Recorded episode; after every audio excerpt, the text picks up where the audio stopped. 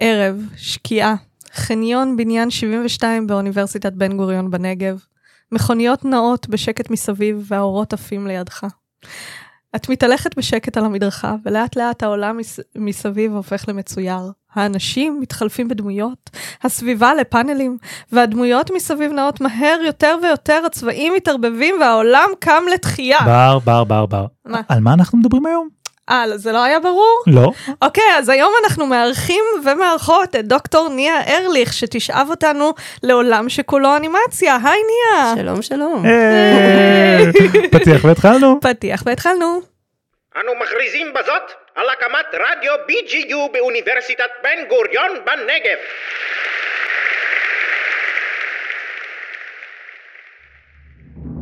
המאה ה-21 וסרטי קומיקס צצים בכל פינה. מי יעשו סדר בבלגן הזה? פריאל כהנים ובר לשם, שני sidekicks ללא פיקוח של מבוגר אחראי. אין דבר שיעצור באדם מלדבר על ספרות מאוירת. אה, האמת היא שיש בעיה עם המושג הזה? אל תפריע לי בפתוס! זה העניין עם התחתונים. פודקאסט על קומיקס וגיבורי על! היי ניה. היי בר. היי פריאל. היי בר. היי ניה. שלום. אז אה, דוקטור ניה ארליך מהמחלקה לאומנויות כאן באוניברסיטה, איזה כיף שבאת להתארח אצלנו. כיף ו- שהזמנתם. כן, ואנחנו עכשיו אה, עושים מין פרק כזה חדש ומוזר, כי אנחנו נלך קצת מתחומי הקומיקס לעולם חדש. זהו, אני רוצה לתת ככה כהקדמה, אני, אני גם דיברנו על זה טיפה לפני שהתחלנו להקליט, שאחד הדברים הראשונים, אחד המאמרים הראשונים שקראתי אי פעם על קומיקס היה בג'ורנל שנקרא Animation. וזה תמיד ממש כזה סקרן אותי, במקביל אולי טיפה הפתיע אותי הקשר בין שני הדברים האלה, כי לכאורה יש המון המון קשר, ובמקביל הם מאוד מאוד שונים. זאת אומרת, יש פה עולמות באמת אחרים. אה, ואז באמת אה, בר אה, דיברנו כזה קצת לפני כמה חודשים במהלך הקיץ גם ובר אמרה אתה יודע מי אנחנו צריכים לה- להזמין? ניה ארליך כזה אוקיי I'm listening. אגב, שדרך אגב, אם דיברנו על העניין של דני פילק, ואם אתה אומר קומיקס, אז קופצים. עליך, גם, גם קופצים עליי עם ניה ארליך. כמה אנשים במחלקה אמרו, וואי, את חייבת לראיין את ניה לזה. כן כן אז אה, כן. אני שמעתי את זה גם אצלי אני חייב להיות להודות. אז אני שמחה לדבר עם עוד אנשים שבין לבין עולמות. ו- אולי אה, נתחיל מכזה, תספרי לנו קצת על מה, מה את עושה, מה את חוקרת, אני מחייכת ומהנהנת, כי- מאיפה להתחיל. כי מאיפה להתחיל? אה, אני חוקרת אנימציה. ואני בכלל באה מתולדות האומנות. והדוקטורט והספר שלי הוא בכלל אה, על עולמות של גיימינג ותיעוד. וואי, אז, מגניב. אה, ואני עכשיו אה, בדיוק סיימתי פרויקט על אה, רובוטיקה ואומנות. אז- שהיה גם שני כנסים כבר על זה, נכון? נכון, על אמנות ורובוטיקה, יחד עם המחלקה להנדסת תעשייה וניהול פה בבן גוריון. אמ, אז אני מחייכת מהנהנת, כי באמת זה הרבה דברים שכביכול לא קשורים, מאוד מגניבים עדיין בעיניי, אבל לא קשורים, אבל יש קשר. והקשר זה באמת האנימציה, וזה קשור גם לשאלה של פריאל, כי אני אתחיל ממקום דווקא שכביכול נורא יבש, ההגדרה של אנימציה פעם הייתה ציורים זזים. כן. או איורים זזים. כמו ספרות מאוירת אצלנו, כן. אז אה, כן. בדיוק. אז כשמדברים על אנימציה בתור איורים זזים, הקשר לקומיקס. הוא הרבה יותר ברור. אבל אז כשמדברים על אנימציה בתור משהו הרבה יותר רחב של אה, דימויים זזים, זה כבר פותח לחלוטין את, ה, את הסגנונות ושאפשר לדבר. אפשר לדבר על קולנוע בתור תמונות זזות, אז יש תיאורטיקנים שאומרים שכל הקולנוע זה בעצם אנימציה. אנימציה, כן. אמ, בעצם כל העולם, כאילו גם אנחנו בעצם קולטים תמונות פשוט שזזות ממש מהר, נכון? כאילו, it's the thing, לא יודעת. בתור, בתור הדימויים נעים שמכל כן. עבר, לגמרי, כן. לגמרי. אמ, כמעט אמרתי משהו מטומטם. לא, לא, כמעט. אבל לקחתי את זה, לקחתי את זה לכיוונים שכולנו it. והנהנו והכל בסדר. אמ, אבל אני חייב רגע להגיד בהקשר של קולנוע זה באמת ממש מעניין כי היום בבוקר כשדיברתי עם בר קצת ככה ניסינו לחשוב על אה, אה, להתכונן לקראת הרעיון היום. איך לא נראה מטומטמים. בדיוק, נכון. ניה. אה, שזה מאוד מאוד קשה כי ניה עושה רושם מאוד מאוד אינטליגנט ואנחנו שנינו אהבלים שיושבים בצד וקוראים קומיקס אבל אבל אחד הדברים שדיברנו עליו זה באמת הרעיון הזה של איך אנחנו רואים storyboards של סרטים, והדבר הזה, אם מסתכלים עליו מחוץ לקונטקסט, יכול להיתפס לחלוטין כמו קומיקס. אה, אז זה ממש ממש מעניין גם החיבור הזה באמת לקולנוע והאופן שבו כל העולם מסביבנו עושה רושם שהוא באמת מאוד אה, מושפע מאנימציה. אה, זהו, זו הייתה חצי שנייה החכמה כאילו שלי. לא, לא, אתם פותחים לי פה למיליון כיוונים, אני תוהה פשוט מאיפה להתחיל. אמ, אז story uh, board, כן. ודימויים stills, uh, שאחר כך כן. הופכים בעצם לתנועה, אני דווקא רוצה להתחיל uh, מאדוורד מויברידג', שצילם את אותו סוס הרבה הרבה פעמים, ובעצם בפעם הראשונה פירק את התנועה לחלקיקים.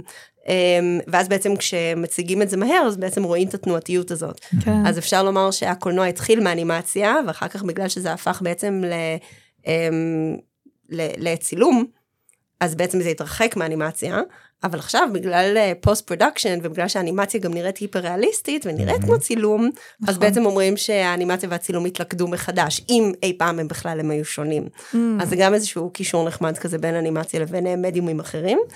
אבל מה שרציתי לומר על העניין של אנימציה כהגדרה, כאנימציה כהנפשה, אנימציה כחיים, כי מה זה התנועות הזזות האלה? זה בעצם אה, להקים משהו לחיים. ושתי הגדרות של אנימציה שאני מאוד אוהבת, יש אחת שהיא אה, חילונית, שהיא באמת על המקום של התנועה, כל דימוי זז זו תנועה, ויש משהו אה, תיאולוגי, שזה בעצם לתת נפש, להקים לחיים. Mm. פה מתברר יותר הקשר שלי לרובוטיקה לפחות, של אה, בעצם סובייקטים מסוג אחר, ובינה מלאכותית, וחיים מלאכותיים. אז יש קשר בין הדברים, למרות שבהתחלה זה נראה קצת הזוי. אז אה, לפעמים, לפעמים טוב להתחיל מהגדרות. זה מגניב, כי עכשיו כל העניין גם של הבינה מלאכותית ממש נכנס חזק. אז איפה את, נגיד, איפה הממשק שלך באמת אה, של, של אנימציה ורובוטיקה ובינה מלאכותית? כאילו, מה, מה את רואה בקשר הזה? אני חושבת שנקודת ההתחלה שלי, ואני אדבר על זה עוד שנייה, על המחקר שלי עוסק באנימציה תיעודית. ואחת השאלות העיקריות ששאלתי את עצמי כשהתחלתי במחקר הזה היה, מה קורה בעולם שלנו, שיש דימויים באנימציה, שאנחנו רגילים לראות את זה בקונטקסטים של הומור, בידור, ילדות, למרות שבסוגריים אני אומרת שזה חלק מאוד מאוד ספציפי בהיסטוריה של אנימציה. אבל אנחנו פתאום רואים דימויים כאלה בהקשרים של עובדות, בהקשרים של עיתונות, בהקשרים של תיעוד, בהקשר של uh, ויזואליזציה של מידע. מה קורה שאנחנו מאמינים בכלל לדימויים כאלה, שהם כאילו מעולמות של פנטזיה, אבל בעצם פתאום באים uh, בתחומים אחרים לגמרי. ויש לי הרבה מאוד תשובות על זה, אבל אחת התשובות היא Machine Vision. הרעיון של אנחנו מתרגלים מכל עבר לדימויים שנלכדו על ידי מכונות, mm. ולא בהכרח נראות כמו מה שהעין האנושית רואה. מעניין. ואז אנחנו מתרגלים בעצם, תחשבו על כל מיני דימויים אה, מ... אה, אני יודעת, ממלחמות, ושרואים משהו מלמעלה, מאיזה מטוס mm. קרב, או לוויינים למיניהם. זה אומר שהתרגלנו לקבל מידע בדימויים, מבלי שהוא בכלל נראה כמו צילום. Mm. אז למה שלא נאמין גם לדימויים שהם לגמרי לא נראים כמו צילום, כמו אנימציה? מעניין. אמ, ובהקשר זה אני גם אגיד, שווה לציין, שאם בעבר האמנו יותר לצילומים, בימינו אנחנו כבר יודעים שרוב הצילומים, גם אם זה נראה אמיתי, אה, כן. יכול להיות וסביר להניח שזה נערך, אה, שזה עבר מניפולציות ועריכה, אני אפילו לא מדברת על deep fakes כרגע, כן. אבל כן. הרעיון הזה של גם דימויים שבעבר היה נטינו יותר להאמין להם, גם להם אנחנו לא מאמינים, וזה פותח דלת לדימויים מסוג אחר לגמרי שלא נראים אמיתיים, אבל עוסקים בעובדות. Mm. והשאלה הזו של אמינות נורא עניינה אותי. מעניין. למה דימויים שאנחנו מקשרים לפנטזיה פתאום עוברים לעולם של עובדות? זה מאוד מעניין בהקשר הזה, זה איכשהו עשה לי אסוציאציה ל... אה, איך אומרים פרוב? גששית? כן, sure. אה, יש את, אה, את ווב, את ה... גששית בחלל שהולכת ומצלמת כל מיני דברים, והרי התמונות שאנחנו מקבלים זה לא מה שרואים, זה בעצם שילוב של כל מיני אינפרות, ואז זה יוצר לנו תמונה גם מאוד מאוד יפה וצבעונית, אתה יודע על מה אני מדבר? כן, כן, כן. כאילו, אתה מסתכל עליי כזה, לא, לא, בר, לא, תפסיקי. לא, לא, חלילה, בר, אני תמיד מסתכל עליך ככה. אז כאילו גם נכון? זה כאילו אני יכולה לקשר את זה קצת לזה כן, כן, לגמרי, בעצם זה צילום אבל זה לא צילום זה יש ספר נורא מעניין של ג'ואנה זילינסקה שמי שלא מכיר אותה היא נורא מעניינת וקוראים לזה post human photography Photography for Non-Humans, סליחה ג'ואנה שאני מעוותת את השם, אמ, אבל הרעיון הוא שבעצם היא מחלקת את זה לשלושה חלקים, היא מדברת על אמ, צילומים של דברים ללא בני אדם, אז נגיד בתקופת הקורונה, כשבני אדם נעלמו מן העולם, גם איזו הצצה לעתיד כזו מבחינה אקולוגית.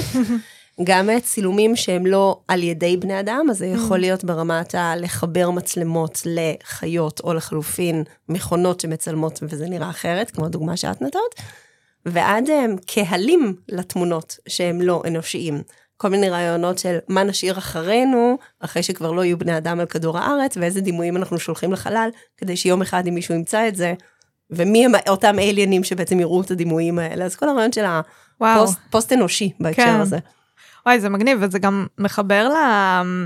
האמת שבתור אה, אה, גם היסטוריונית לאומנות, מה דעתך על ה-AI עכשיו שיוצר דימויים, mm. תמונות וציורים ודברים כאלה? אני, אני מרגישה כאילו יש בזה דברים מעניינים ודברים לא מעניינים, אבל כמו שאת אומרת על העניין של העתיד ודברים כאלה, זה משהו שאם, לפחות לדעתי, אם אנחנו נחזור נגיד אנחנו מסתכלים על uh, תקופות uh, אחרות, אני מסתכלת על הרנסאנס, ואני אומרת, אוקיי, האומנות זה דרך לראות את התרבות של אותה תקופה. כנ"ל לגבי קומיקס. נכון. Um, וזה גם, כאילו, פתאום ה-AI משתלט, פתאום מי שיוצר את הדברים זה לאו דווקא, כמו שגם את אומרת, לאו דווקא האנושי. מה, את... Uh, כאילו חוקרת גם את העניין הזה, או שזה כאילו קצת שונה? אני נוגעת בדברים האלה, זאת אומרת, mm-hmm. חלק מה... מהקורסים שלי עוסקים הרבה באמת באומנות עכשווית, וזה אומנות עכשווית וטכנולוגיות משתנות, אז כמובן שנוגעים בזה. בדיוק היום בשיעור שלי דיברתי איתם על אומנות שהיא בכלל משנות ה-50 וה-60 של המאה ה-20, ועלה שם המושג אומנות מלאכותית. Mm. כי בעצם מדובר על אומנות שיותר ויותר התבססה על מכונות. ואז האומנים, שאולי היה להם את הרעיון הראשוני, או שהם היו צריכים ידע טכנולוגי כלשהו, או שהם בעצם שיתפו פעולה עם מהנדסים, מהנדסות למיניהם. ומה שמעניין זה שהשאלות עלו, האם זו בכלל אומנות? האם המכונות הם, אה, הם כלי בידי האומן או האומנית האנושיים? האם הם האומנים החדשים? Mm-hmm. מה זה אומר על מהו, מה, מהי האומנות? האם זו המכונה, או האם זה אותו פלט, במקרה הזה זה הנייר? ומה שמעניין זה שבמידה מסוימת יש איזשהו גלגול נשמות כזה, השאלות הן די דומות, mm-hmm. אוקיי? עד כן. היום. אז ברור שהטכנולוגיה היא מאוד שונה, אבל שוב, מה הקשר בין אותה מכונה או מערכת לבין האומנים שמשתמשים? האם האלגוריתמים והמערכת זו האומנות, או שבסופו של דבר נותנים לנו איזשהו משהו גרפי שאנחנו בתור קהל יכולים לראות? האם זה בעצם חושף משהו, או שבעצם את התהליך המעניין הוא, it's black boxed, אנחנו mm-hmm. בעצם לא יודעים מה קורה, וזה כן. נשאר uh, מוסתר מעינינו. Um, ובאופן כללי, האם זו בכלל יצירתיות, או, ש... mm-hmm. או, או פשוט כלי? אני כן. נוטה לכיוון שזה יותר כלי, עם כל ההייפ מסביב, יכול להיות שזה כלי נורא מגניב, זה נכון, יש דברים, אבל um, בכנות, אם אני ממש יורדת לבסיסו של עניין, העניין שלי באומנות, והסטודנטים שלי יודעים את זה, אחת ההגדרות שאני נותנת לאומנות, כי קטונתי מלתת הגדרה, זה art is anything you can get away with. חמוד. זה, זה, יש שאומרים שזה אנדי וורהול, יש שאומרים שזה מקלוהן, אבל um, הרעיון הוא שזה המשחקיות mm-hmm. שאומנות מאפשרת. כן. הרעיון של להשתמש בכלים חדשים, וזה היופי בעיניי באומנות עכשווית שהיא טכנולוגית, כי גם האומנות אה, משתמשת אחרת בטכנולוגיות הקיימות. ואו שזה דוחף את אותן טכנולוגיות לגבולות חדשים, שאולי לא חשבו עליהם, כי לא לשם כך אה, נוצרה הטכנולוגיה, או שזה ממש משנה את השימוש, כי מגלים שימושים חדשים, אה, או טעויות כביכול. אז בעיניי יותר מעניין באמת מה, מה אומנים ייצרו עם הבינה mm. המלאכותית, ו... פחות בק... בקטע של החלפה, כאילו, כן, הרובוט כן, יחליפו כן. אותנו. אני לא חושבת שאנחנו שם. כן. אמ, אני כן חושבת שזה מעלה אבל המון שאלות על אה, למה אנחנו מאמינים. כי אם שוב, אם יש דימויים מדהימים שנוצרו על ידי AI, ואנחנו כבר מזמן לא יכולים לסמוך על העיניים שלנו ולדעת אם דימוי הוא אמיתי או לא, אני חושבת שיש פה המון שאלות אתיות על מה עושים עם דימויים, במיוחד כשהעולם שלנו הוא עולם של מסכים, ולכן דימויים זה המקור העיקרי שלנו mm-hmm. למידע. נכון. אז יש פה דיסוננס מאוד מאוד חשוב בעיניי. ואני חושבת שככל שהדורות אה, נולדים יותר ויותר עם מסכים, אז זה אפילו עוד יותר אה, אה, דומיננטי. בהחלט. אני גם הרבה פעמים שאנשים אה, לומדים תולדות האומנות, ויש את השאלה, מה אני עושה עם זה? אה, אני חושבת שיש פה, לומדים כלים של אוריינות חזותית, או במילים יותר אה, אה, ידידותיות למשתמש, אה, אני מוקפת בדימויים, אבל אני יודעת לנתח אותם. Mm-hmm. אני יודעת לחשוב עליהם בצורה ביקורתית. אני אשים לב, או אנסה לפחות לפרק ולשים לב, מי יצר את הדימוי, למה, איך גרמו לי לתגובה, או לרגש, או למניפולציה של אותו דימוי. ואני חושבת שזה נורא חשוב, כי מרוב שאנחנו מוקפים בדימויים, אנחנו נהיינו מאוד מאוד טובים בלקלוט מסרים ויזואליים מאוד מאוד מהר, אבל אנחנו לא תמיד עוצרים, או שלא לכולם יש את הכלים בכלל איך לפרק דימויים ולהבין איזה מסר נוצר ואיך. אני מסכים במאה אחוז, וזה גם מעניין כי אני חושב שאחד הדברים שאני אומר הרבה לסטודנטים אצלנו זה שאתם לא באים ללמוד ספרות ספציפית, אתם לא באים ללמוד רק שייקספיר, רק המינגווי, רק טוני מוריסון, יש פה איזשהו עניין של באמת אוריינות באופן כללי, ללמוד איך אני קורא יצירה, איך אני מבין יצירה, איך אני מנתח אותה.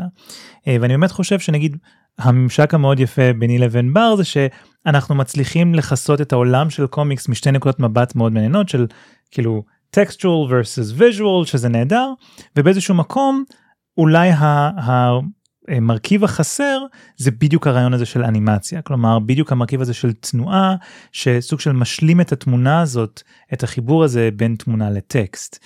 אמ, לגמרי מין המשכיות כזאת ש... כן. שהיא בין לבין. כן אז תהיתי אם אולי אה, עבדת קצת או עשתה קצת באמת ברעיון הזה של תנועה של אנימציה של מה זה אומר בכלל לראות תמונה נעה כי כשאנחנו נגיד קוראים קומיקס אז לצורך העניין לא יודע יש איזושהי סצנה שמתפתחת על גבי כמה פאנלים אנחנו יכולים להבין מה קורה שם בין לבין דרך זה שאנחנו בעצם מסתכלים על הגאטר כן על המרווחים בין פאנלים.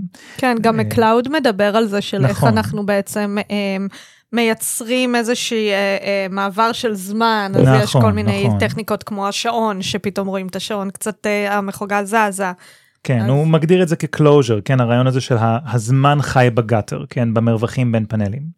אה, אז אני חושב שיש משהו מאוד מעניין באנימציה, שזה סוג של סוגר את המרווחים האלה, הוא סוג של מייצר רצף אחד. אה, זה מעניין, כי אומרים, אה, מקלואן אמר, לא, לא מקלואן, ברח לי שם, אבל uh, שהאנימציה זה מתרחש הרי בין, בין ה framing. כן. שזה בדיוק אותו דבר. כן, mm-hmm. כן. Okay? כן. זאת אומרת, התנועה, או מה שהעין משלימה בתור תנועה, זה בדיוק הבין לבין. ואם אתם רוצים לייצר אנימציה שהיא יותר uh, גסה בתנועות שלה, נקרא לזה, אז בין פריים לפריים צריך להיות הבדל יותר גדול בתנועות, נכון? Mm-hmm. ואם רוצים uh, למזער את ההבדלים האלה, אז בעצם עושים uh, תמונה שהיא כמעט זהה, נכון? Mm-hmm. על פני הרבה פריימים. אז בעצם uh, הקסם קורה בין לבין. כן. גם, גם באנימציה. פשוט יש הרבה הרבה יותר פאנלים, כביכול. בדיוק, בדיוק. כן. Um, וזה מדהים לחשוב שלפני פחות ממאה שנה, זאת אומרת, כמה פריימים היו מציירים, זאת אומרת, כן. כל ה... כל ה... לא רציתי להגיד כל הסרטים שאנחנו גדלנו עליהם, ואז חשבתי מי, מי שומע את זה, מי מקשיב, ואתם לא גדלתם, אבל בסדר. אמ, כן, שלגיה בעצם מתחילה ממש אה, כאילו על אה, ציורים.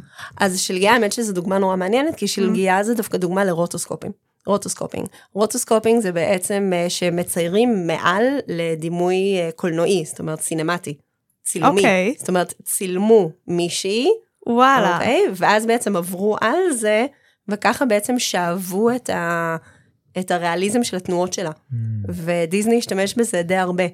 Um, וזה מעניין כי הסרטים המוקדמים יותר של דיסני, אני מדברת על סביבות uh, שנות ה-30, um, יש שם נורא uh, פלסמטיות, מה mm-hmm. שנקרא, אמ, שזה של אייזנשטיין, והרעיון שם זה בעצם התנועה לא מנסה להיות ריאליסטית.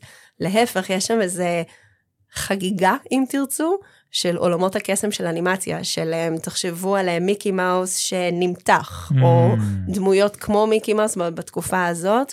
אמ, ש, שמנפחים אותם כמו בלון. כן. אוקיי? זאת אומרת, הגוף הפיזי הוא מאוד... כן, uh, חוקרים את ה... איך אפשר לעשות את גמיש, זה. גמיש, בדיוק. כן. לעומת זאת, אם תסתכלי על שלגיה, mm.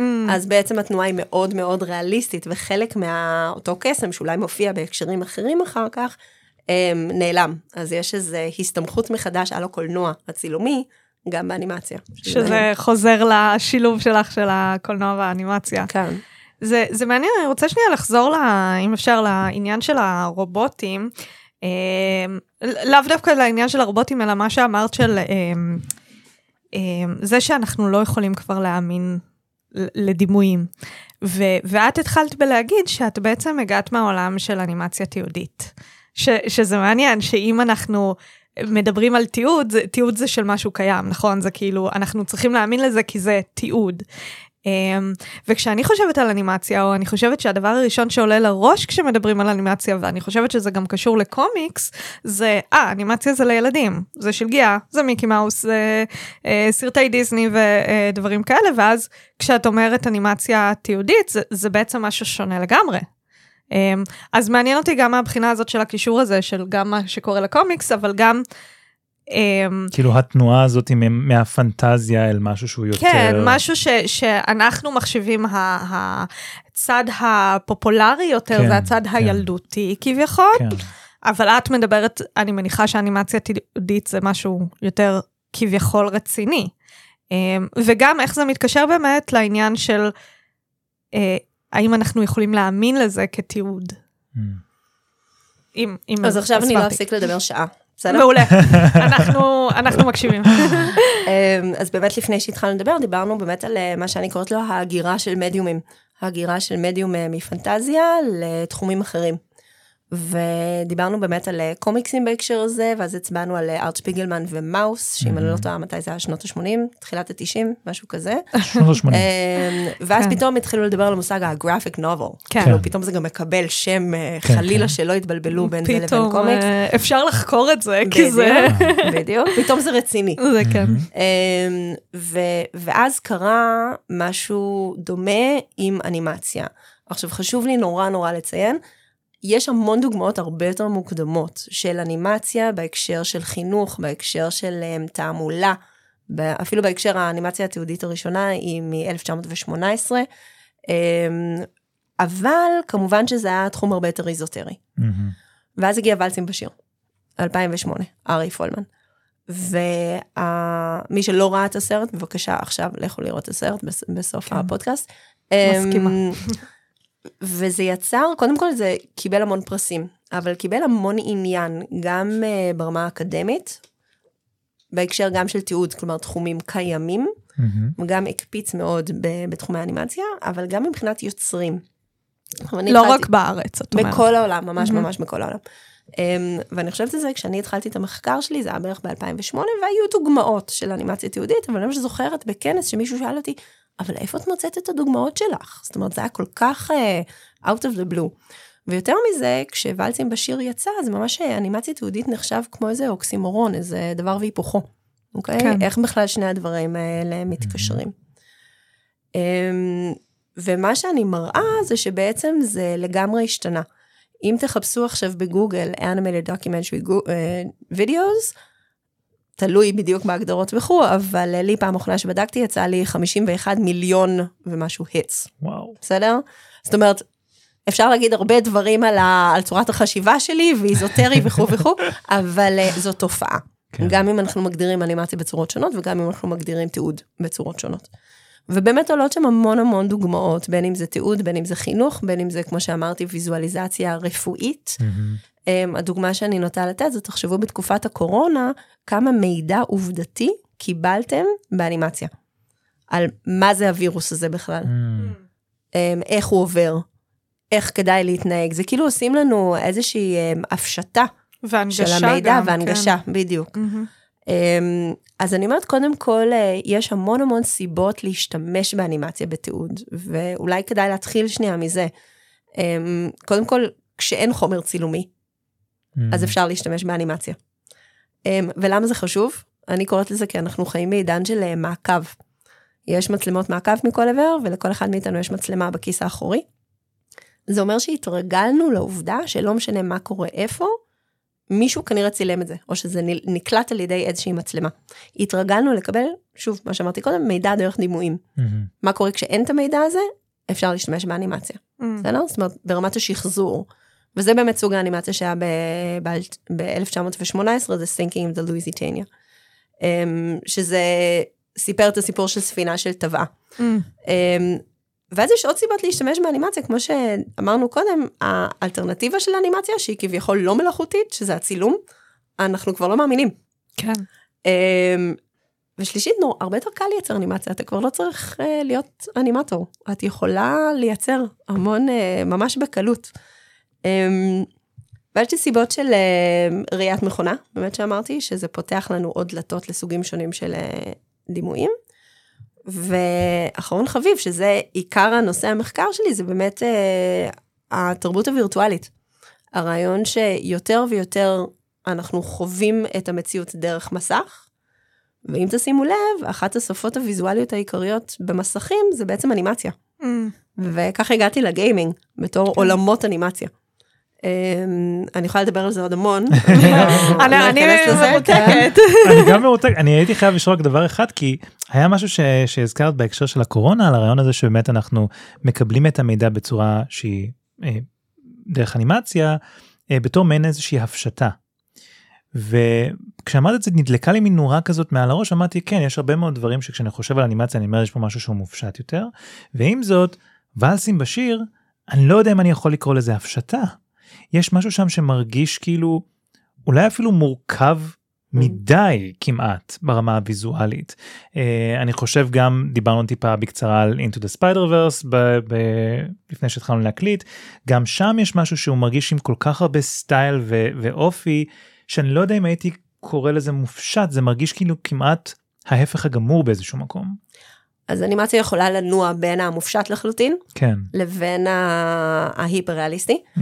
שווה לציין שאני במחקר שלי הרבה יותר מתעניינת באנימציה שלא מנסה להיראות צילומית, mm-hmm. כלומר מדגישה mm-hmm. את מלאכ... מלאכות, מלאכ... את המלאכותיות שלה, mm-hmm. בסדר? אמ, זה יותר מעניין בעיניי בהקשר הזה, למה להאמין למשהו שבכוונה לא מנסה להיראות אמיתי. כן. איפה זה משאיר אותנו. אמ, וזה מעניין כי אמרתי שאחת הסיבות להשתמש באנימציה בתיעוד זה באמת שחזור, אבל סיבה נוספת זה באמת אה, לתאר חוויות סובייקטיביות. Mm-hmm. והרבה פעמים באנימציה תיעודית, אלו חוויות שהן לא נגישות לכולם. זה יכול להיות חוויות של... אה, נגיד סינסטיזיה, שזה עירוב חושי, אנשים ששומעים צלילים ובמקום לשמוע אותם רואים אותם, mm-hmm, למשל, כן. אז חוויות חושיות פיזיות, זה יכול להיות אוטיזם, זה יכול להיות אה, זיכרונות, שזה כמובן היה מקרה בוואלצים בשיר. כן. Mm-hmm. והשאלה אם זה הפשטה או לא, אז אה, בספר שלי אני מדברת על זה שאחרי ואלצים בשיר, אני האמת ראיינתי לא מעט חיילים, והייתה שם איזושהי תובנה שבעיניי הייתה מאוד מאוד מעניינת, שהם אמרו, דווקא בהקשר של ולסים בשיר, שמתאר חוויה כל כך טראומטית של מלחמה, חוויה כל כך סוריאליסטית, השימוש באנימציה, שהיא כביכול פנטזיה, הייתה הרבה יותר ריאליסטית מאשר צילום. Mm-hmm. כי כן. יש חוויות שאי אפשר לתאר בצורה צילומית, כי הן יוצאות מגדר הרגיל. כן. ולכן צריך ייצוג שהוא יוצא מגדר הרגיל. ודווקא מהבחינה הזאת, סוג של הפוך על הפוך כזה, הם הצליחו ללכוד משהו הרבה יותר אמיתי. מדהים. אני חושבת שזה גם מה ש... באיזשהו מקום זעזע קצת את, ה, את העולם הזה. Uh, אני זוכרת בהקשר הזה, כשאני חושבת בשנים הראשונות שנכנסת למחלקה כסגל, um, ששמעתי הרצאה שלך בספרייה, ודיברת על, uh, בהקשר על זה, על אנימציה בגיימינג, שגם כאילו מקשר אותנו ל, למלחמות ו, וכאלה, אני, יכול להיות שאני לא מדייקת במה שאני אומרת, שזה גם נושא של מעין תיעוד, אבל תיעוד שהוא יותר... אמ, איך אני אומרת, כאילו, של השתתפות, כאילו, נכון? כן, כן, לגמרי. אמ, אז אני אמשיך קצת שנייה מהמקום הזה של גיימינג כעולמות של אנימציה. כי אחד הדברים שאני אומרת זה, אני מגדירה אנימציה בתור אה, תנועה שניתן לראות רק על מסך. ואחת הדוגמאות שאני תמיד אה, נותנת זה, אם אתם מסתכלים שנייה על, ה, על המחשב שלכם, על המסך, או על, את, אתם, אתם רואים בעצם את, ה, את הסמן, את העכבר זז. וכשחושבים על מה זה, זה בעצם תרגום של התנועות שלנו, התנועות הפיזיות, לתוך העולם הממוחשב, בסדר? ואחד הדברים שכתבתי להם זה שהאנימציה נהיית ה-GUI, ה-Graphic User Interface, כלומר הממשק הגרפי בכלל של הקוד. זאת אומרת, האנימציה מנכיחה את הקוד. Mm-hmm. האנימציה היא הדרך שלנו להתמודד בעצם עם העולם הדיגיטלי בהרבה רמות. ולמה האנימציה כל כך טובה? כי היא יכולה להגיב בזמן אמת לאינפוט של המשתתפים. וזה נורא, זה נהיה עוד יותר מורכב בעולמות של גיימינג, כי בעצם אה, יש לך אבטאר, את משחקת את המשחק, דברים קורים מסביבך, וזה מעניין, כי נוצר שם סוג אחר לגמרי של תיעוד. אמ, אני הבן אדם האחרון שיגיד שמה שקורה בעולמות גיימינג הוא לא אמיתי. כן. אמ, גם כי זה, זה, קודם כל זה מעלה שאלות אפיסטמולוגיות, מה אפשר לדעת, ואונתולוגיות על מה קיים, ולזה באמת אין לנו זמן היום. אבל הרעיון הזה, ואני מדברת על זה בקורסים שלי של הגיימינג, על אמ, אי אפשר להתנער מזה. זאת אומרת, לגיימינג בימינו, לא רק שזה נהיה המדיום המוביל. אה, כמובן שיש לזה משמעות אקולוגית מבחינת השרתים, כמובן שיש לזה אמיתות מאוד גדולה מבחינת היחסים שאנשים אה, יוצרים שם, אה, מבחינה כלכלית, אנשים שבעצם מרוויחים את לחמם ממה שהם עושים בעולמות גיימינג, ויש מגוון מאוד גדול של דברים שאפשר לעשות. ברמה- רוב המשכורת בבית שלי הולכת משם. יפה, יפה. אמ, הזיכרונות, ברמת הזיכרונות, אני זוכרת שזה היה כבר לפני איזה אולי 15 שנה. בפעם הראשונה שראיתי חברה שלי בפייסבוק, שמה תמונה שלה, אחת מ-Second Life ואחת מפארמוויל. אוקיי? זאת אומרת, הנה דברים שאני עושה, מה ההבדל בין זה שהלכתי עם החברים וישבתי שם וצילמנו את עצמנו עם drink ביד, לבין אה, הנה תראו מה עשיתי באותו עולם gaming. זאת אומרת, nice. יש פה, יש פה חוויות אמיתיות לכל דבר, גם אם הן לא פיזיות. וזה כמעט כבר מרגיש מגוחך אה, לומר, כי אם בשנות ה-90 באמת דיברו על הפרדה כזאת בין העולם הווירטואלי כלא אמיתי, כי הוא פשוט לא פיזי, לבין העולם הפיזי, שגם בו יש הרבה דברים לא אמיתיים, ולא נדבר שנייה על אה, מטאפיזיקה וכלכלה, ואפשר לדבר על הרבה דברים, כן. אבל הרעיון של אפשר לתעד את העולמות האלה עכשיו דרך אנימציה. ומה שמעניין מאוד בהקשר הזה, זה שאם בוואלצים בשיר האנימציה הייתה פרשנית, מהמם. כי היא אישית, חוויות סובייקטיביות, או היא פרשנית כי היא מתארת אחרת משהו שניתן היה לצלם, כשאנחנו יוצרים תיעוד וירטואלי, שזה נגיד ללכוד חוויות בעולמות גיימינג, או הרבה דברים שאפשר לראות היום בטוויץ' למשל, אמ, האנימציה נהיית ישירה, היא בעצם צילום של הווירטואלי. כן. אז זה משנה לגמרי. ומה שאת מדברת עליו זה כאילו שלב אחד קדימה, שזה אמ, משחקים רציניים, serious games. Serious... זה לא אני מדברת עליו, זה מה שאני זוכרת. לא, לא, מה שאת זכרת, אני שמחה שמשהו נשאר. אה, serious games זה בעצם אה, תחום של אה, משחקים שהם לא למטרות בידור. זה יכול להיות ברמת החינוך, זה יכול להיות ברמת הסימולציות, תרגולים, Mm. זה יכול להיות תיעוד, עיתונות. והאמת שזה נורא מעניין, לא רק בגלל שזה באנימציה, אלא כי זה מראה עוד דוגמה של מדיה שעברה מעולם שהוא כביכול בידורי, ילדותי, אמ, הומוריסטי כמעט, מהמם. תלוי במשחק, אמ, למשהו שפתאום אה, משמש לתכנים אחרים לגמרי. כן. ומה שזה מדגיש, בדיוק כמו קומיקס מאוס, אה, ארט שפיגלמן, בדיוק כמו ולצים בשיר ב-2008, עכשיו עם הגיימינג, שזה פשוט הקונבנציות התרבותיות משתנות. המדיום הוא אותו מדיום, פשוט מהמם. אפשר לצקת לתוכו תכנים שונים. וזה גם מאוד הגיוני, כי ככל שמדיום מתבגר, ואנשים אה, מתחילים לשחק איתו ולהרחיב אותו, למה לא להשתמש בו לדברים שונים?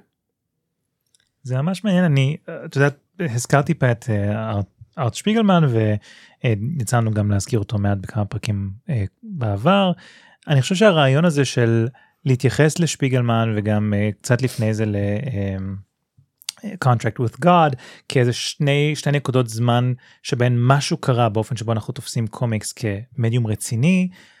זה משהו שהוא כאילו ממש מוכר כבר כשמדברים על קומיקס. אני תוהה אם יש נקודה כזאתי בזמן שקשורה גם באמת לחקר האנימציה, או אולי אפילו לגיימינג, אם יש איזושהי נקודה שבה אנחנו יכולים להצביע ולהגיד אוקיי משהו קרה כאן, ופתאום המדיום הזה נלקח בצורה הרבה יותר רצינית היום. Uh, הזכרת את ולסים בשיר, אני תוהה אם היו דברים נוספים שהיוו חלק מהתהליך הזה, או אם אנחנו באמת יכולים להצביע על מה 2008 כזה? אז ולטים בשירה היה ב-2008, דיברנו קצת בהתחלה גם אה, התפתחות של תחום, כתחום כן. מחקר Mm. אקדמי. מהמם. אני לא יכולה להגיד בדיוק את השנים, כן. אבל um, כשאני עשיתי את הדוקטורט, אני זוכרת את התחושה הזאת של להיות uh, הכי בין לבין עולמות. מהמם. בין קולנוע, בין תיעוד, בין אנימציה, בין אומנות, מה אני עושה לעזאזל? כן. ועכשיו גם הכנסת הנדסה ורובוטיקה. בדיוק, בדיוק. כי לא היה לך למה מספיק. לסיים בזה בדיוק? אמ, אבל אני זוכרת את היום שבו גיליתי את קיומה של האגודה ללימודי אנימציה. The Society for Animation Studies, וזה היה רגע מכונן. I have found my people. כן, אני לא אוקיי? לבד. ממש. אמ, אני לא זוכרת בדיוק מת- מתי האגודה אמ, הוקמה, אני רוצה להגיד שזה יחסית מוקדם, אפילו אולי בשנות ה-80, אבל משהו מדהים קרה ממש ב-10-15 שנים האחרונות, מבחינת אמ, מספרי החוקרים ובהתאם לזה מגוון התחומים שעכשיו חוקרים בהקשר של אנימציה, כי כמו שאתם רואים בדוגמה שלי, אפשר לקחת את זה להמון כיוונים, כן. ויש המון מחקר היסטורי שלא נעשה, והמון אנימטורים, אנימטוריות, בכלל, כל המקום הנשי בתוך התחום הזה, שבעצם לא קיבל את הפוקוס שמגיע לו. יש כל כך הרבה דברים שונים לחקור, וגם העובדה שיש כל כך הרבה טכנולוגיות משתנות של אנימציה, זה, קוש, זה קושר את זה ל special effects, וזה קושר את זה ל deep fakes, וזה קושר את זה לאלף ואחד תחומים. ובהתאם לכך, גם הפרסומים, יש אה, כתב עת מאוד מאוד uh, עיקרי, שקוראים לו Animation and Interdisciplinary Journal, mm-hmm. אז עצם החגיגה של האינטרדיסציפלינריות הזאת בתוך התחום, וזה כתב עת מאוד מאוד רציני, uh, שווה להסתכל עליו, um, ושם פרסמו המון המון דברים. יש עכשיו ברוב ההוצאות לאור שעוסקות בתקשורת, קולנוע, מדעי הרוח, יש ממש סיריז של ספרים על אנימציה. אמ, וזה מדהים לראות את ההתפוצצות הזאת. אמ, על גיימינג אני גם לא יכולה להגיד בדיוק שנים, אבל אמ, אני זוכרת את הפעם הראשונה שעברתי מתיאוריה של אומנות ללקרוא מחקר של גיימינג, וזה ההתרגשות הזאת של אנשים כן. שפשוט מתלהבים ממה שהם עושים, ופשוט רוצים לספר לעולם על הרעיונות ועל הפרשנות, ובואו תראו זה קיים. ו- וזה לא מפתיע, כי אנחנו כן. כילדים גדלים לתוך משהו. כן. אהבה, התרגשות ממה שהעולמות האלה יכולים להציע, זה גדל יחד איתנו. את כל הפאשן שאת מתארת על אחרים, אני רואה בעיניים שלך כן, עכשיו, כן, שזה כנ"ל, נורא, כן. כאילו אני נכנסת לזה גם. זה, כי זה, זה, זה הדברים שאנחנו זוכרים, זה, את רוצה להמשיך לשחק עם עולמות הקסם האלה. נכון. אוקיי? אמ, אז כן, אז זה הגיוני, אז פתאום התחומים האלה נהיים הרבה יותר עשירים והרבה יותר מורכבים, ויש לאנשים מה להגיד עליהם. כן. והנה אנחנו.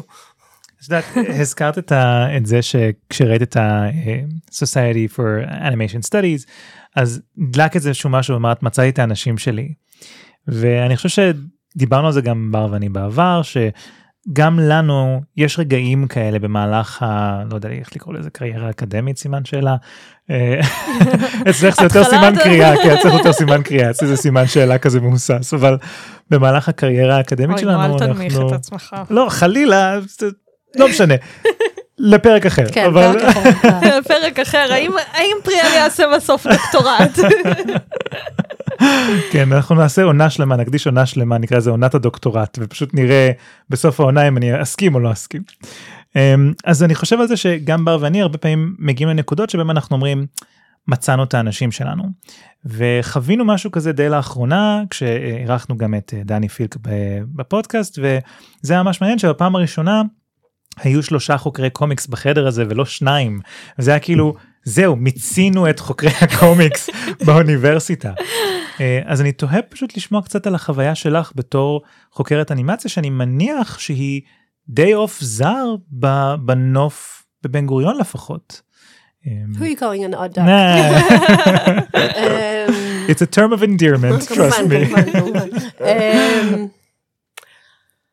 זה מעניין כי קודם כל כן, אין פה הרבה חוקרי אנימציה, אם נכון. בכלל. אמ, מה שאני חושבת שאנשים אמ, אולי לא רגילים לחשוב על מה שהם עושים כאנימציה, או אפילו מודעים לעד כמה אנימציה סובבת אותם. ולאחרונה העברתי הרצאה על VR, וגם ב-VR בעצם יש המון המון שימוש באנימציה, מאותן סיבות שמה שאמרתי על אנימציה בגיימינג. ופתאום רואים איך משתמשים באנימציה, אבל אולי בתחומים האלה משתמשים בזה בצורה אחרת, בלי לחשוב על הפסאדה הוויזואלית Mm, של הדברים. אמ, ששוב, זה חוזר למקום הזה של אוריינות חזותית, ובעצם אה, התעסקות בדימויים ומהותם. אמ, כנ"ל על אמ, אינפורמטיקה אמ, וויזואליזציה של מידע. ששוב, בקורונה ראינו איך זה, זה בא במדע, זה בא ב... ב אני, אני חושבת על הבועה של ההתפוצצות הכלכלית בארצות הברית למשל, הם, כשהסבירו בעצם את כל הרעיונות של המשכנתה ומה זה אומר, והבית, ואנשים מאבדים את הבתים שלהם. המון תהליכים מאוד מורכבים אפשר בהקשר הזה כן לפשט דרך אנימציה. יש מאמר מעניין של אה, ג'יימס אלקינס שהוא מדבר על דימויים לרוחב האוניברסיטה. Um, images across the university. והוא בעצם אומר, הנה אני בתור, הוא חוקר צילום, הנה אני חוקר ויזואלי, מעוניין איך משתמשים בדימויים שונים בדיסציפלינות שונות. מעניין. והוא נותן דוגמה, למשל במדעים, שזה יכול להיות באמת הנגשה של מידע. זה יכול להיות גם שיווק כמובן מקבל uh, בהקשר הזה, והוא נותן שם דוגמאות, אני מצטערת בפני כל האנשים בתחומים האלה, שכנראה אני לא אדייק כרגע, אבל הרעיון של נגיד הם ניסויים שונים, שכדי לתת לזה מראה ויזואלי יותר מושך, אז נגיד בכימיה מוסיפים כל מיני דברים, או צבעים, או זוהרים, כדי שפשוט ויזואלית זה יהיה מושך יותר, בסדר? אמ, דיאגרמות שונות, יש היסטוריה מאוד ארוכה בעצם של דיאגרמות. ו- ופתאום אנחנו רואים איך אנחנו אולי לא רגילים לחשוב על זה באנימציה, אבל בעולם של ימינו, כמו שהראיתי, אנחנו מוקפים באנימציה. כן. Um, השאלה, שוב, זה הגדרות, אני אומרת שאתם מדליקים חדשות, תתחילו לשים לב מתי מראים כן. לכם סימולציה. אנחנו כבר כל כך התרגלנו, אוקיי, נגיד במקרה של תאונת דרכים, חלילה, משהו כזה, מראים לנו מה קרה מבחינה פיזית, mm-hmm. אוקיי? את החוקים הפיזיים. Um, או כשאתם הולכים uh, בשדה תעופה, אוקיי? כשאתם רואים בעצם, uh, מדריכים אתכם איך להתנהג. עכשיו באלעל למשל יש את uh, ליאור סושארד, שמשהו עם הקלפים שם, כן. אבל עד ליאור, סוש... עד ליאור נכון. סושארד, זה הכל היה באנימציה. וזה נורא מעניין, כי בעיניי זאת הדוגמה לאנימציה שהיא נמצאת בין עולם של פיקציה לבין עולם של עובדות. כי בעצם מדברים איתך על מה שעלול להיות המוות הפוטנציאלי שלך. אבל גם משתמשים בהומור. בדיוק, אבל, בדיוק, אבל זה סופר חמוד. כן. אז יש שם איזה חוויה לגמרי דיסוננס כזה בין... אמ, אני מפנימה את המידע שנותנים לי, איך להתנהג במצב אה, של מוות בעצם, כן. אה, אה, של התנגשות, אבל אני לא מגיבה לזה אמוציונלית. וזה נורא מעניין, החיבור הזה בין הדברים. האמת שכן. אמ, אז בקיצור, מידע אפשר להעביר באנימציה, זה מה שאני רוצה להגיד, יש אנימציה מכל שכנעת אותנו לגמרי. אני חושבת שהשלב הבא זה ליצור אנימציה של הפודקאסט. Oh my God, oh כן, אם יש מישהו שמקשיב לנו שמעוניין לעשות את זה, אין לנו שקל לתת לכם, אבל אנחנו נשמח ממש. אני יכולה לבקש מאמיר, הוא יהרוג אותי, גם את ה... ביקשתי ממנו לאייר אה, אותנו כהוביטים להזמנה של החתונה שלנו, כן. כן. לקח לו שנתיים עד שהוא החליט לעשות את זה. anyway, אני, זה נחמד כאילו באמת לדבר על ה... אני חוזרת שנייה על משהו שאמרת על האינטראקציה בתוך האנימציה, שכאילו עכשיו אה, עם הגיימינג אה, אה, מכניסים, ואני חושבת שמשהו שנגיד אם אנחנו שנייה חוזרים לעולם הקומיקס, mm-hmm. אה, שזה משהו שהקומיקס עדיין לא מצליח לעשות, אבל יש לנו את העניין של השבירת קיר הרביעי, שזה איכשהו... מה, לפעמים מה? אני חושב שאנחנו, יש לנו תא אחד של מוח כן, ואנחנו חולקים אותו, כן, זה מדהים, באמת. כבר דיברנו על זה בעבר, שבעצם אין לנו עדיין את האינטראקציה הזאת, כמו שיש בגיימינג, כמו שיש באנימציה, אבל מצד שני, השבירת קיר הרביעי, גם למשל ראינו את זה בשי-הלק, mm. אה, שהיא... מתווכחת עם הכותבים שלה ועם המאיירים שלה ואומרת רגע אני רוצה שתעשו את זה ככה או אחרת ראינו את זה גם בסדרה כן. כמובן שאיכשהו נותן לנו את הקישור הזה אם כי זה קצת שונה כי כאילו קומיקס זה לא ב live כמו כן. כמו גיימינג סתם. נכנס. לא, לא גיימינג זה לא, גיימינג כן כמובן זה ב live וזה בא מתוך אה, עולם אה, אינטראקטיבי ומדיה אינטראקטיבית, אבל גם האנימציות המוקדמות יותר, אני מדברת על שנות ה-20, שנות ה-30, היה שם הרבה issue של um, אינטראקציה בין היוצרים, שהופיעו כדמות צילומית שלהם, יחד עם הדמויות mm. שהם ציירו. Mm. כן. וממש איזו שיחה ביניהם. כן. ש, שזה מעניין, זה, זה ממש הטשטוש גבולות הזה בין, ה, בין העולמות. זה השבירת קיר, כן. כן. זהו, זה מעניין, כי אנחנו מדברים פה על שבירת הקיר הרביעי, ואפשר באמת כאילו לקחת את זה לשני כיוונים הראשון זה באמת הדמות אל מול היוצרים שלה השני זה הדמות אל מול הקוראים מה שממש מעניין בגיימינג זה שאם אנחנו מדברים על first person gaming יש לנו שם הרבה מאוד משחקים שסוג של ממש מטשטשים באופן אקטיבי את הגבולות לרמה כזאת שאת חלק מהיצירה. אמ, היצירה לא מעניין... תתקיים בלעדיך, בוא נתחיל מזה. כן. בדיוק, בדיוק, נכון, נכון. אז זה ממש מעניין לחשוב על זה גם בהקשר של נגיד קומיקס, אני מתקשה לחשוב על פעמים שבהם קראתי קומיקס, שבו יכולתי להגיד, אני אני חלק מהיצירה, אני חייב להיות שם כדי שהיצירה תתקיים. אבל אני חייבת להודות שעכשיו זה, זה קצת, אני קצת אה, אה, חורגת מהגבולות של הדיון, Mhm. שאני חושבת שעכשיו באופן כללי, אה, מה שקורה בקולנוע וסדרות, זה שמגיבים לקהל, במיוחד בגלל הרשתות החברתיות, ויוצרים יצירה שיותר ת, תתמין, תתאים למין פן סרוויס כזה. הבנתי. אבל זה, זה משהו אחר לגמרי, סתם. הבנתי. לא, זה, מחשבה. זה, זה סוג של באמת איזושהי, בואי נקרא לזה עוד איזושהי נקודת ממשק ביני כצופה או כקורא לבין היצירה שאני מתבונן בה. זה, זה באמת מעניין לחשוב על זה. אה, אבל סתם זה מסקרן אותי אם באמת, האם זה ככה בגלל שיש משהו באנימציה שמאפשר את זה, ולא מאפשר את זה בסטטיות של קומיקס בהכרח? אה, או האם יש פה משהו אחר שאפשר להצביע עליו כ- כגורם מתערב שמייצר את החלק הזה? אני שוב מוצאת את עצמי חוזרת להגדרות רגע. כן. לא כי, לא כי אני בן אדם יבש שרוצה ללכת לאבן שושן, אלא כי כבר אני... הוכחת שאת לא בן כן. אדם. אני, אני נוטה לעבוד ככה גם עם הסטודנטים שלי, אנחנו, אני זורקת רעיון. אמ, כמו למשל תיעוד, ואנחנו מתחילים לזרוק אסוציאציות, ואני שואלת אותם מה משמעות המילה, ואנחנו מפרקים את זה ל... קוראים את זה לחתיכות יותר כן. ממפרקים, אה, קוראים את זה לגזרים, ו... ומשם בונים מחדש, ומבינים יותר לעומק על מה אנחנו מדברים. אז באנימציה בהקשר של עולמות אינטראקטיביים כמו גיימינג, מהמם. כן, זה יכול להגיב בזמן אמת, לשקף בזמן אמת את הפעולות שלנו.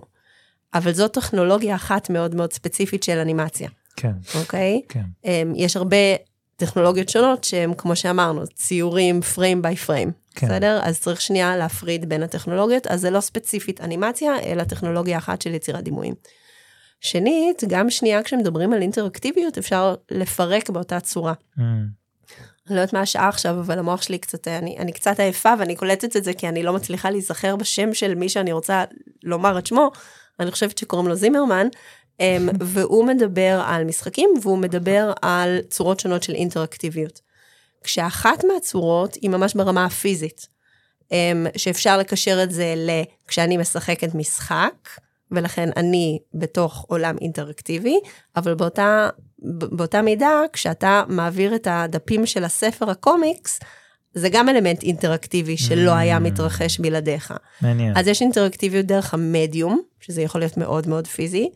יש אינטראקטיביות שזה דרך התוכן, שזה יכול להיות, לה, איך קוראים לזה? ה-choose your adventure, כן, או כן, לחלופין, כן. הסיפ... או, או לחלופין עולמות שהם הרבה יותר כן. אינטראקטיביים כיום. או, וזה מתקשר למה שאת אמרת, שזה בעצם אחרי היצירה, וזה fan culture. כן. בסדר? אז יש אה, המון סוגים שונים של אינטראקטיביות בתוך יצירה תרבותית. מעניין. אמ, שווה ללכת להגדרות. זה, זה ממש מגניב ואני מרגישה שכאילו האנימציה באמת כמו שאת אומרת זולגת עכשיו ל- לכל כך הרבה מקומות וזה לקח אותי שוב אני אני היום באסוציאציות. ו... לכי על זה. כן. רוצי. אה, אה, שמעתם על קליידסקופ הסדרה בנטפליקס? לא? אוקיי אז יש סדרה בנטפליקס שהפרקים שלה הולכים לפי צבעים. אה, נכון, נכון, ושזה מתחיל רנדומלית, את לא יודעת באיזה. סדר של הדברים תקבלי, נכון. כן. בדיוק, את, אפשר לראות, חוץ מהפרק האחרון שזה הפרק הלבן ואתה צריך לראות אותו אחרון, אתה יכול לראות את זה באיזה סדר שאתה רוצה. מגניב. אמ, ובעצם נטפליקס נותנת לכל user שלה, אה, לכל חשבון שלה, סדר אחר. מגניב. וזה משנה קצת את התפיסה שלך אוקיי. של איך אתה תופס את ה... זה סרט, זה סדרת heist. כמו אושן 11 קצת, כן, לא, לא הרבה יותר מתוחכם מזה, פשוט נחמד, שווה. Um, זה נחמד בגלל הקונספט, ה... זה מאוד מרגיש אושן 11, זה קצת מיושן, אבל אני מאוד אוהבת כי זה התחלה למשהו. אוקיי. זה נחמד וזה heist, אני אוהבת סרטי heist, כאילו... י- יש את הסרט הזה עם פול ניומן ורוברט רדפורד, העוקץ. ישן, ישן, ישן. אני, אני מתה על הסרטים האלה. בכל מקרה, אז זה גם איזושהי אינטראקציה, זה משהו שבעצם יוצא מהאנימציה, כמו שאת אומרת, אה, choose your adventure או משהו כזה, אוקיי, אנחנו נשחק עם הדברים האלה, ואני חושבת שזה גם משהו שבלי האנימציה, בלי הקונספט של האנימציה, של הרעיוניות של אנחנו חלק מהעניין, אז לא היה אפשר לעשות את זה באיזשהו מקום. אבל שוב, אנימציה זה לא בהכרח אינטראקטיבי. לא, זה לא, יכול נכון, להיות נכון. אינטראקטיבי. אני חושבת, בעיניי זה פשוט חלק מתרבות הרבה יותר רחבה, Mm. שאנחנו חיים במה שנקרא participation culture, Mm. בסדר? אנחנו כבר אוקיי. התרגלנו להיות חלק מזה. חלק כן. מהסיפור, חלק מזה. Um, זה כמו שאני רואה את הסטודנטים, כבר אי אפשר, אי אפשר פשוט לדבר אליהם במשך שעה וחצי. כן, זה לא כמו כשאני הייתי ביסודי, בסדר? כל, הרי כל התפיסה שלנו של מידע השתנתה. כן. אז רגילים להיות חלק הרבה יותר אינטראקטיבי, זה דבר אחד. ושנית, אמ, מרוב מידע, אנחנו חיים הרי בעידן של מידע, שיש ממש מושג שקוראים לו eyeball time, כמה זמן הצליחו לגרום לנו להניח את העין, אוקיי? על תוכן מסוים או דימוי מסוים, וזה בפני כן. עצמו, אוקיי? אמ, מהווה איזשהו קריטריון להצלחה כן. של, ה, של הדימוי, אם תרצו. בטח עכשיו שאפשר אה, לסרוק בעצם את התנועות העיניים שלנו בתור צופים וכו' וכו'. אבל הרעיון הוא שהם בתור דרך לתפוס את תשומת ליבנו, לתת לנו תפקיד Mm. שבלעדינו הסיפור לא מתפתח, או כן. המדיום בעצם לא קיים, עוד יותר מד, מדגיש ומושך אותנו פנימה. Mm. אה, כמובן, מבחינת תוכן אפשר להשתמש בזה לצרכים שונים וכיוונים שונים, אבל חלק מהרעיון. מגניב. אה, אני חייב לשאול שאלה ככה, מתקרבים לסיום, אבל אני חייב לשאול את השאלה הזאת, כי אני הבטחתי לעצמי שאני אשאל אותה. אה, לא, אז אה, לא, עכשיו, sounds ominous. בדיוק, כן. בדיוק, כן, אני עכשיו בונה את עצמי, זה לא רעיון טוב. פריאל העורך, תחתוך את זה בעריכה, סתם. אמ, בר ואני דיברנו ככה בעבר על זה ששוב אנחנו מרגישים מאוד כזה עופות מוזרים כאן. יופי, אמ, אתה- אתה הולך למחוק לי את השאלה שכתבתי לעצמי. די, מה כתבת, מה כתבת, מה כתבת, נו. האם יש עתיד ללימודי אנימציה כדיסציפלינה? יואו, כן, כן, זה לא משהו יאמן. דומה? אני רציתי לשאול משהו ממש דומה, רציתי לשאול האם, האם את רואה בממשק בין אנימציה לקומיקס משהו שאולי מחייב בית משותף, או האם לדעתך בתפיסה שלך אנימציה יש בה משהו שהוא כל כך עשיר כבר עכשיו שהוא יכול באמת להיות בפני עצמו כי אני חושב שנגיד קומיקס סתם החלום הגדול שלי כרגע זה לבנות איזושהי מחלקה ללימודי קומיקס איפשהו הלוואי יום אחד וזה יקרה אבל אבל אה, הרחבנו את זה ללימודי גיקיות. כן, לימודי גיקיות. בדיוק בגלל שכאילו קומיקס זה מרגיש מאוד, כאילו זה לא מספיק בשביל האקדמיה, צריך עוד כדי שזה יהיה אקדמי. עזוב את זה שהאקדמיה לא תזרום איתנו. כן, זה נכון, זה נכון. אבל אז כן. אני תוהה באמת, אולי באמת, האם את רואה בית ל- ללימודי אנימציה כלימודי... כמקצוע? כן. כן. או, או שבאמת כאילו האם נראה אה, כמו ששאלת אם יש כזה אפשר לשלב את זה כ... אם אנחנו בעולם כזה יש את הפנטסי פוטבול אז אם כן. אנחנו מרכיבים לנו פנטסי דיפרטמנט. בעולם אידיאלי. בעולם אידיאלי האם האם זה בנפרד או ביחד. אני או- רק אציין, בעולם אידיאלי, אז הייתי פעם בכנס ב-USC, University of Southern California, ושם זה, זה היה כנס של אנימציה במחלקה לקולנוע, וכמובן אה, קולנוע ו-LA, הוליווד, זה המחלקה לקולנוע היחידה שאי פעם ביקרתי בה, יש להם מלא כסף. מלא, אוקיי? אז זה נכנסת היה... כזה העיניים נצצו. Do, do you want to be the Hugh Hefner uh, scholar, אוקיי? כי כל אחד שם אה, נותן כסף.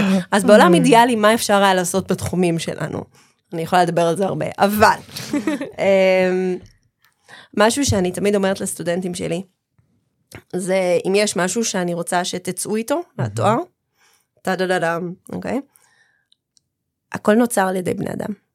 הידע נוצר על ידי בני אדם. החלוקה של הידע, סידור של הידע, החלוקה של הדיסציפלינות, נוצר על ידי בני אדם. Mm, מספיק להסתכל אחורה בהיסטוריה, לראות איך סוגי הידע סודרו אחרת. לכן כשאתה שואל אותי על השילוב הזה בין קומיקס לאנימציה, בטח שאפשר. אוקיי? הראינו כבר שאם אני מסתכלת על אה, הגדרה מסוימת של אנימציה ומקשרים את זה באמת למקום של איורים, מקשרים את זה לסיפורים, בטח שאפשר לקשר.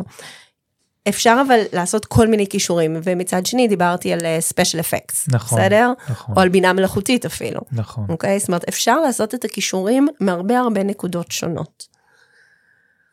וזה בעיניי לוקח אותנו למקום של שנייה להסתכל על המערכות שבהן אנחנו פועלים. אמ, ו- ו- ויש הרבה מתח סביב המקום הזה של הדיסציפלינות, בטח אה, בתקופה של קיצוצים וכו' וכו', אבל אפילו מעבר לזה, יש, אני חושבת, בהרבה תחומים, והרבה אנשים יסכימו איתי, שיש משהו מאוד מיושן בדיסציפלינות הקיימות. מהמם. וככל שהעולם שלנו משתנה, זה יותר ויותר הגיוני שיש אנשים כמוכם, או כמו מה שאני עשיתי, שהם באמת אה, על הקצה הזה. מהמם. אמ, עכשיו בכנות, אני חושבת ששם הדברים הכי מעניינים קורים, כמו, כמו בדרך כלל, על כן. הקצוות, על הכישורים, אוקיי? כן. אמ, ואני בסדר עם זה.